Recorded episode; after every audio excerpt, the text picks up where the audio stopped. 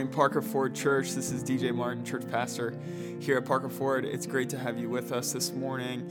Um, our pre-recorded service comes from Proverbs chapter twelve, and it's about tending the earth, the fact that the God, that God of the universe, the God of all creation, has entrusted to us, his image bearers, to care for and have stewardship over the earth.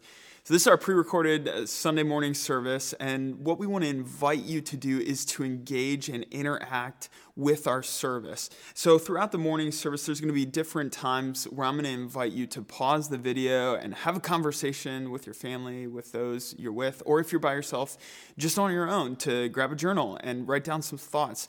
Be introspective, be prayerful, meditate on God's word, and spend some time with the prompts, the questions, just engaging the content throughout the morning's service. You'll have an asterisk on the slide on your screen, which will be your clue that it's time to get ready to pause and engage. What I want to invite us to do and to think about as we begin this morning's service is this phrase, to serve the Lord. Last week I invited you to minister to the Lord. This week, I want to invite you to serve the Lord. Now, there's just a slight nuance between the two, right? Ministering to the Lord has to do with uh, blessing him, with uh, speaking of him highly, of spending quality time with him. And service is right there with it. Um, but service also carries the, the connotation that, that we're not only ministering to him, but we are not God, and he is. So let's approach him with humility. Let's approach him with reverence this morning and realize that he is God. He is sovereign. He is over all. And we are his servants. Yes, we're his children. Yes, we're his kids. Yes, he loves us as a good father. But we are also servants of Jesus. And sometimes we might not emphasize, I might not emphasize that enough in my own life, that, that God has actually called me as his creature, part of his creation, to not only know him and love him and minister to him, be in relationship with him, but also to serve him. And so I want uh, you to take some time to invite the Lord's presence into your home. You can pause the video here and do this. Um, give thanks to the Lord for the love of Jesus, for friends and family, for forgiveness and grace, and think about a way that you can serve him today. So pause the video, and then we'll continue in our service.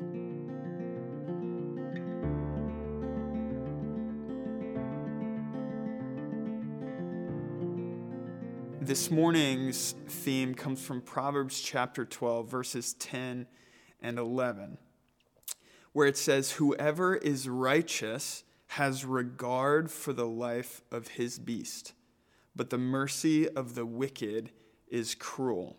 Whoever works his land will have plenty of bread, but he who follows worthless pursuits lacks sense." So this morning's theme is about caring for the earth. The earth is the Lord's footstool. The earth is the Lord's temple. The earth is the Lord's creation.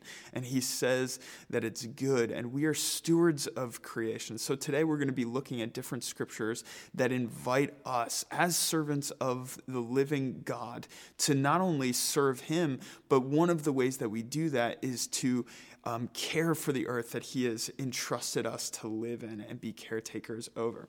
What I want to do now is invite you to stand, and we're going to read a creation psalm together that speaks of the beauty of creation and our role in it in Psalm chapter twenty-four. So would you stand up as families, and you can read this out loud with me. Psalm chapter twenty-four, verse one. The Lord, the earth is the Lord's, and the fullness thereof, the world and those who dwell therein. For he has founded it upon the seas and established it upon the rivers. Who shall ascend the hill of the Lord, and who shall stand in his holy place?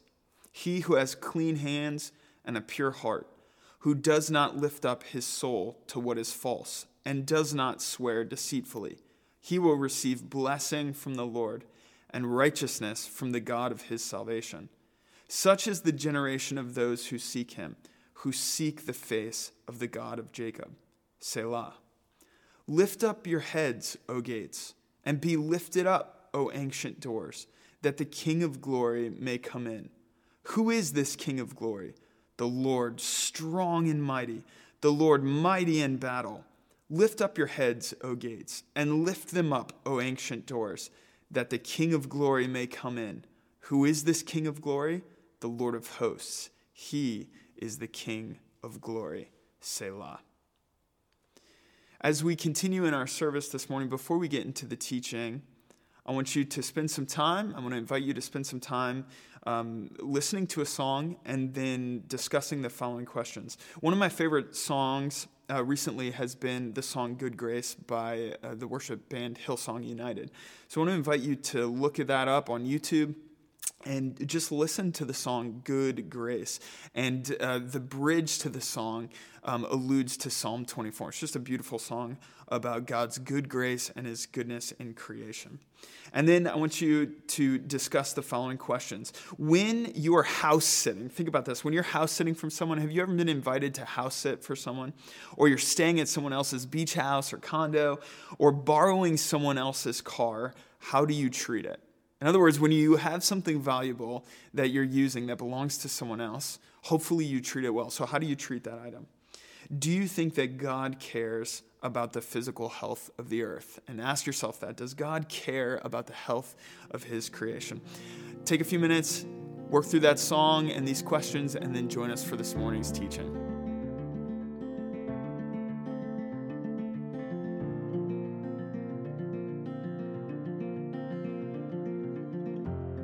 Today we're continuing our journey through the book of Proverbs, the series we've called A Word to the Wise.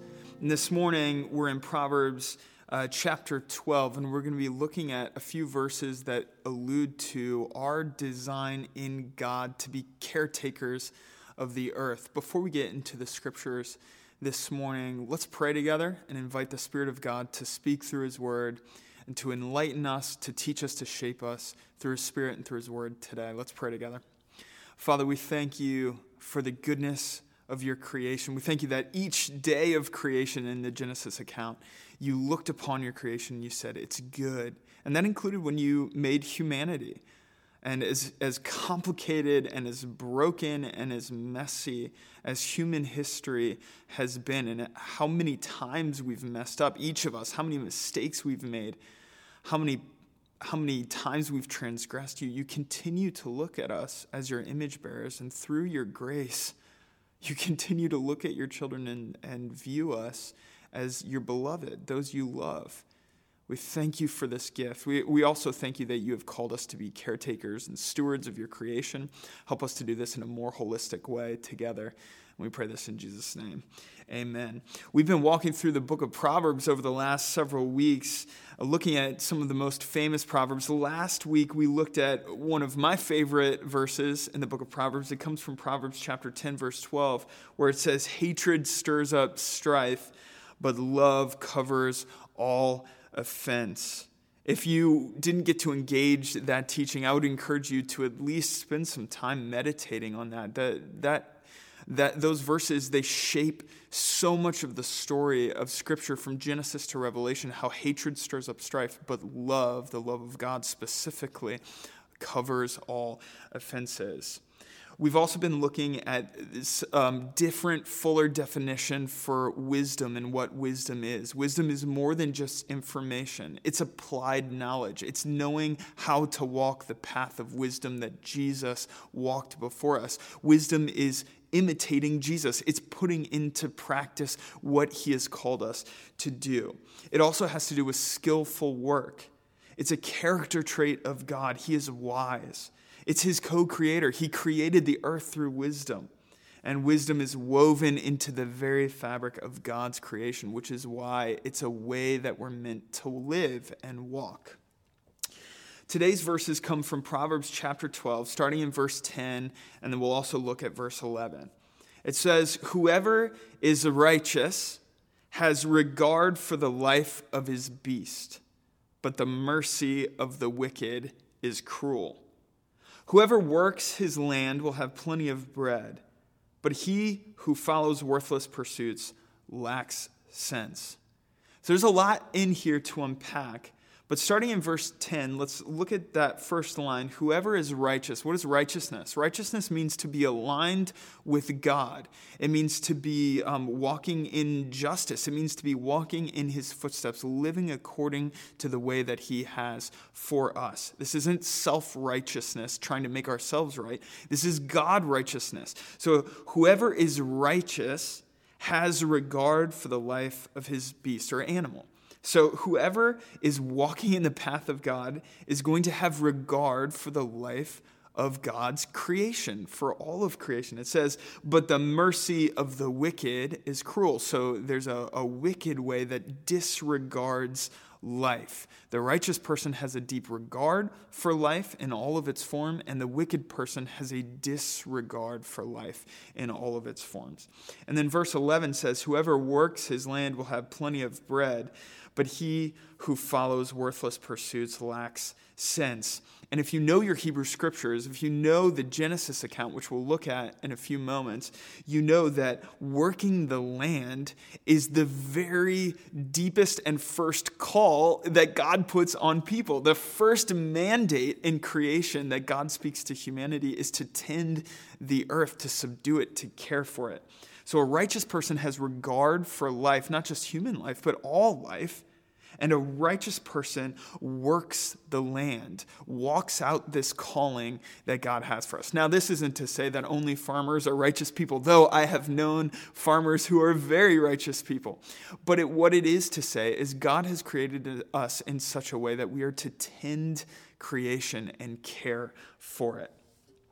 The Lord loves his creation. God's care for his creation runs throughout the scriptures from Genesis to Revelation. Again, this is one of those meta-narratives that we see from the beginning to the end of the scriptures. As image bearers, one way that we are meant to image God, to reveal him to all of creation, to reveal him to one another, is through the way that we tend the earth, through the way that we care for creation. This theme is picked up even in the New Testament in multiple ways, through the new creation being returned to the goodness of God's original intent in um, the Garden of Eden. So God creates the garden, and the garden becomes the picture of, of then the tabernacle. And the tabernacle then becomes the picture for the temple. And the temple becomes the picture for what becomes Jerusalem and the new throne room of God, the city of God, the picture of eternity. And so from beginning to end, there's this through line that runs from the garden, and then the fall happens and we are stuck outside of the garden. But then God is restoring all things through his son, through the resurrection of Jesus Christ. He says, behold, I make all things new. There's a new heaven and a new earth. And instead of the Garden of Eden being a place that we are locked out of in our past that we can no longer access, in the new creation, the Garden of Eden covers the whole earth. All of creation is the Garden of Eden, for all of the earth will be filled with the glories of of the Lord, the glory of the Lord, as the waters cover the seas. As the waters fill the seas, so the earth shall be filled with the glory of the Lord. So I hope that you can trace that theme of new creation that runs from being locked out of the garden to the end of the scriptures, where it's revealed that, in fact, God's making a new earth, a new garden, and we will live upon it through Jesus Christ. In Matthew chapter six, Jesus says specifically that God cares for and feeds the animals and clothes the flowers of the field. This is when he's teaching in the Sermon on the Mount, do not be anxious about what you'll eat or drink or what you're going to wear or where you're going to go or what you're going to say. Don't have anxiety over those things, because God cares for all of creation. And if he cares for the flowers of the field that grow today, wilt and wither tomorrow, and then are cast into the fire to help start a fire in the kitchen or out in your fire pit. If God cares for flowers in the in, in the field, the wildflowers, how much more so does he care for you? But but God does care for creation. Let's look at Genesis one, where we see God's uh, creation of Adam and Eve, of, of man and woman, and then what he says to us.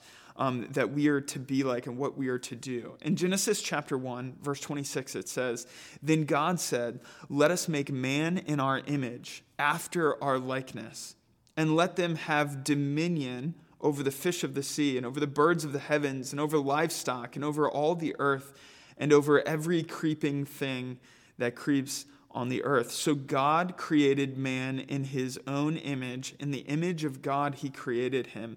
Male and female he created them. And God blessed them.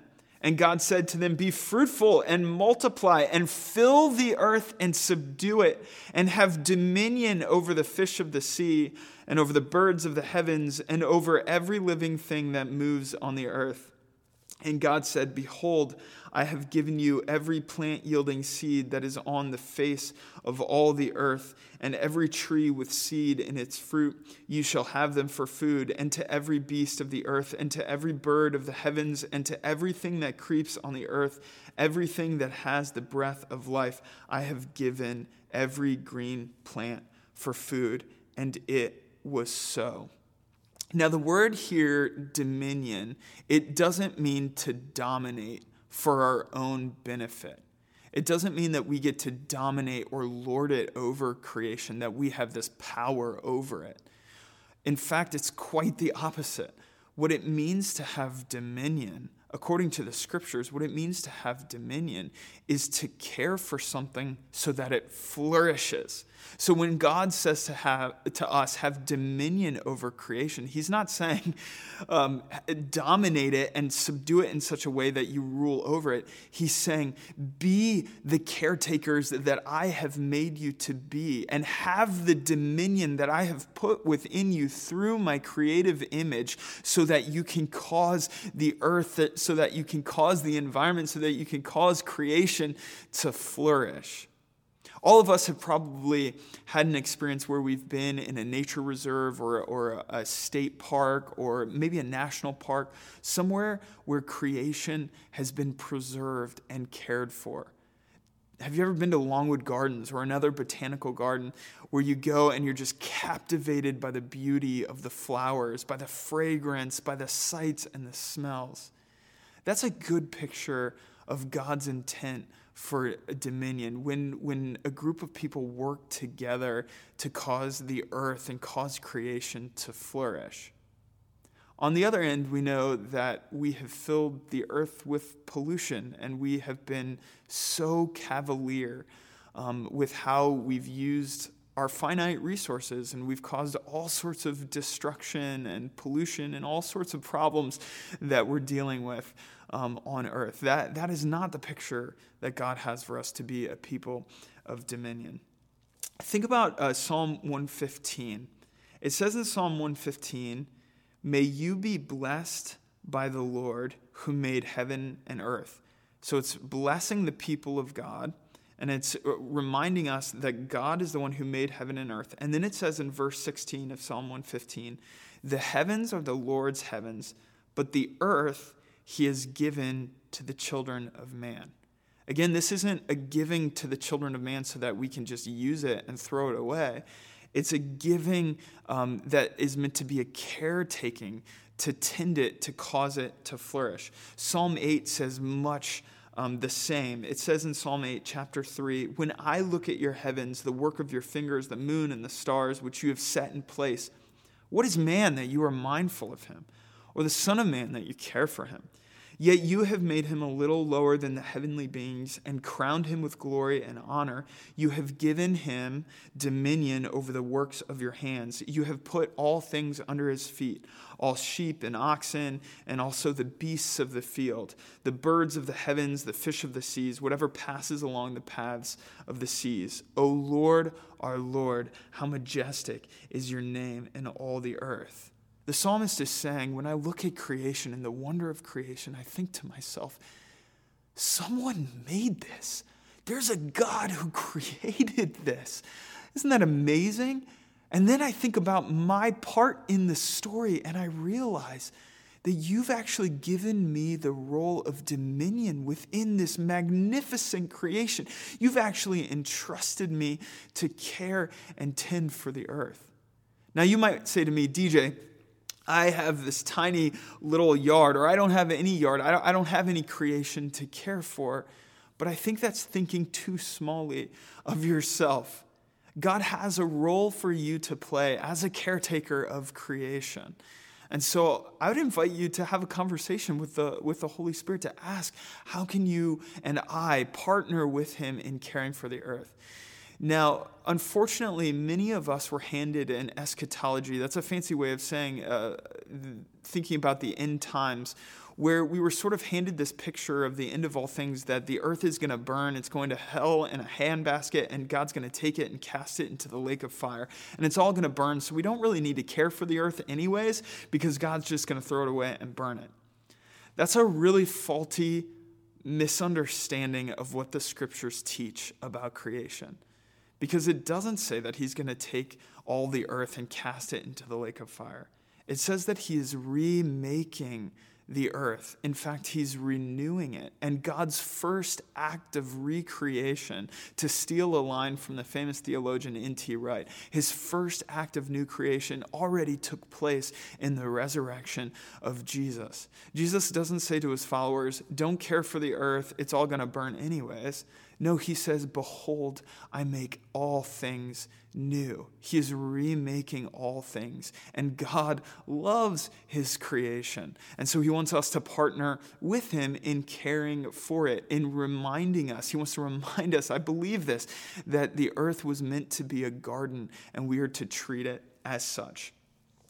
The twentieth century um, evangelical theologian John Stott, he wrote an essay called The Birds Are Teachers, Biblical Lessons from a Lifelong Birdwatcher. John Stott loved to go out in creation. One of his lifelong hobbies was to watch birds.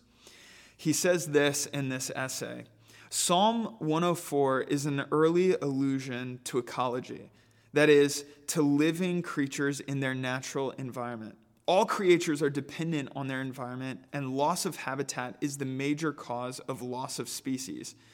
It was Jeremiah in chapter four, verses twenty-three to twenty-six, in the seventh century B C, who foretold the evils of habitat destruction.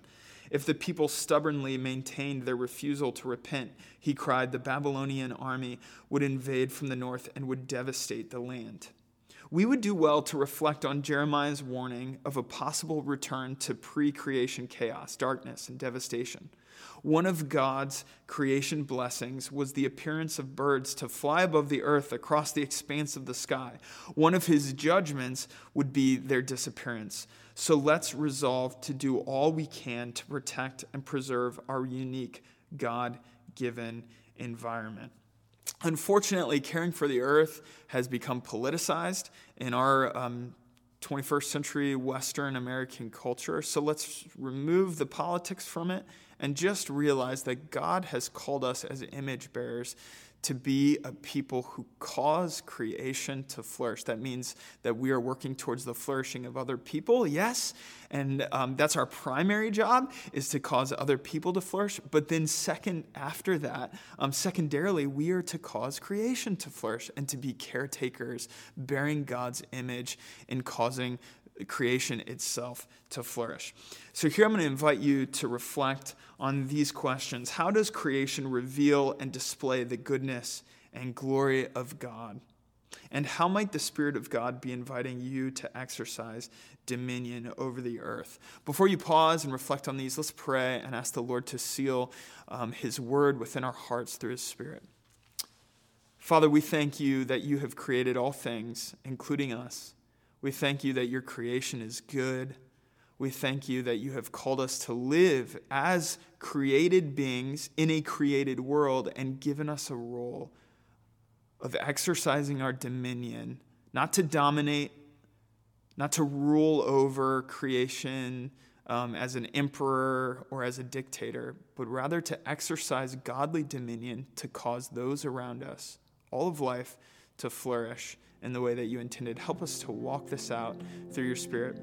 We pray this in Jesus' name. Amen. My absolute perfect day is a day on the beach where I get to go snorkeling and then do a couple of scuba dives and have fresh seafood and uh, delicious food, and they get to see the stars over the ocean, over the beach, watch the sunset. That's like the perfect day for me.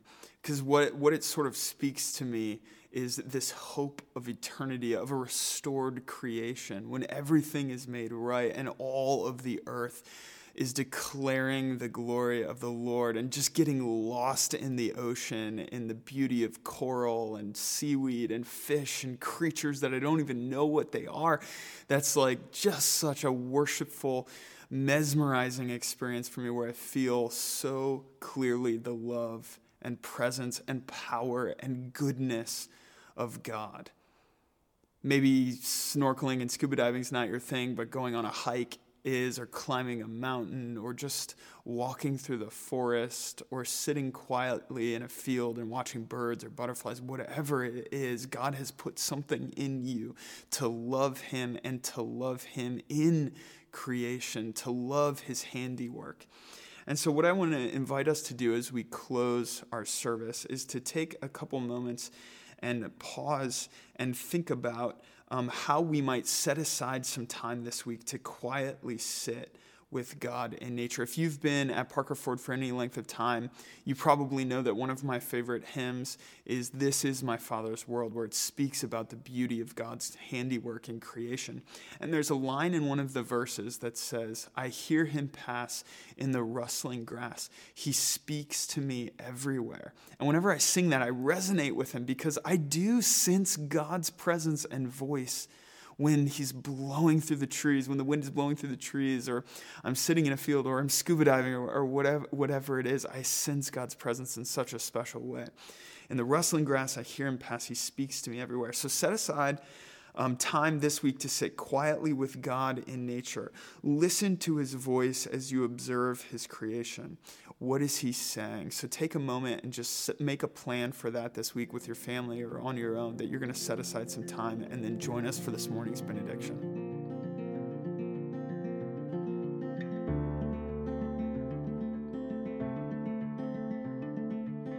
Once again, our benediction this morning comes from Numbers chapter six, verse twenty-four and twenty-six, twenty-four to twenty-six, the, the priestly blessing. I would invite you to extend your hands in reception and receive this blessing from the Lord this morning. The Lord bless you and keep you. The Lord make his face to shine upon you and be gracious to you. The Lord lift up his countenance upon you and give you peace. Amen. I hope that you have a wonderful week. I hope that you get a chance to get out in nature and creation and experience God's presence this week. Go with God. Have a great day. Have a wonderful week. Be blessed.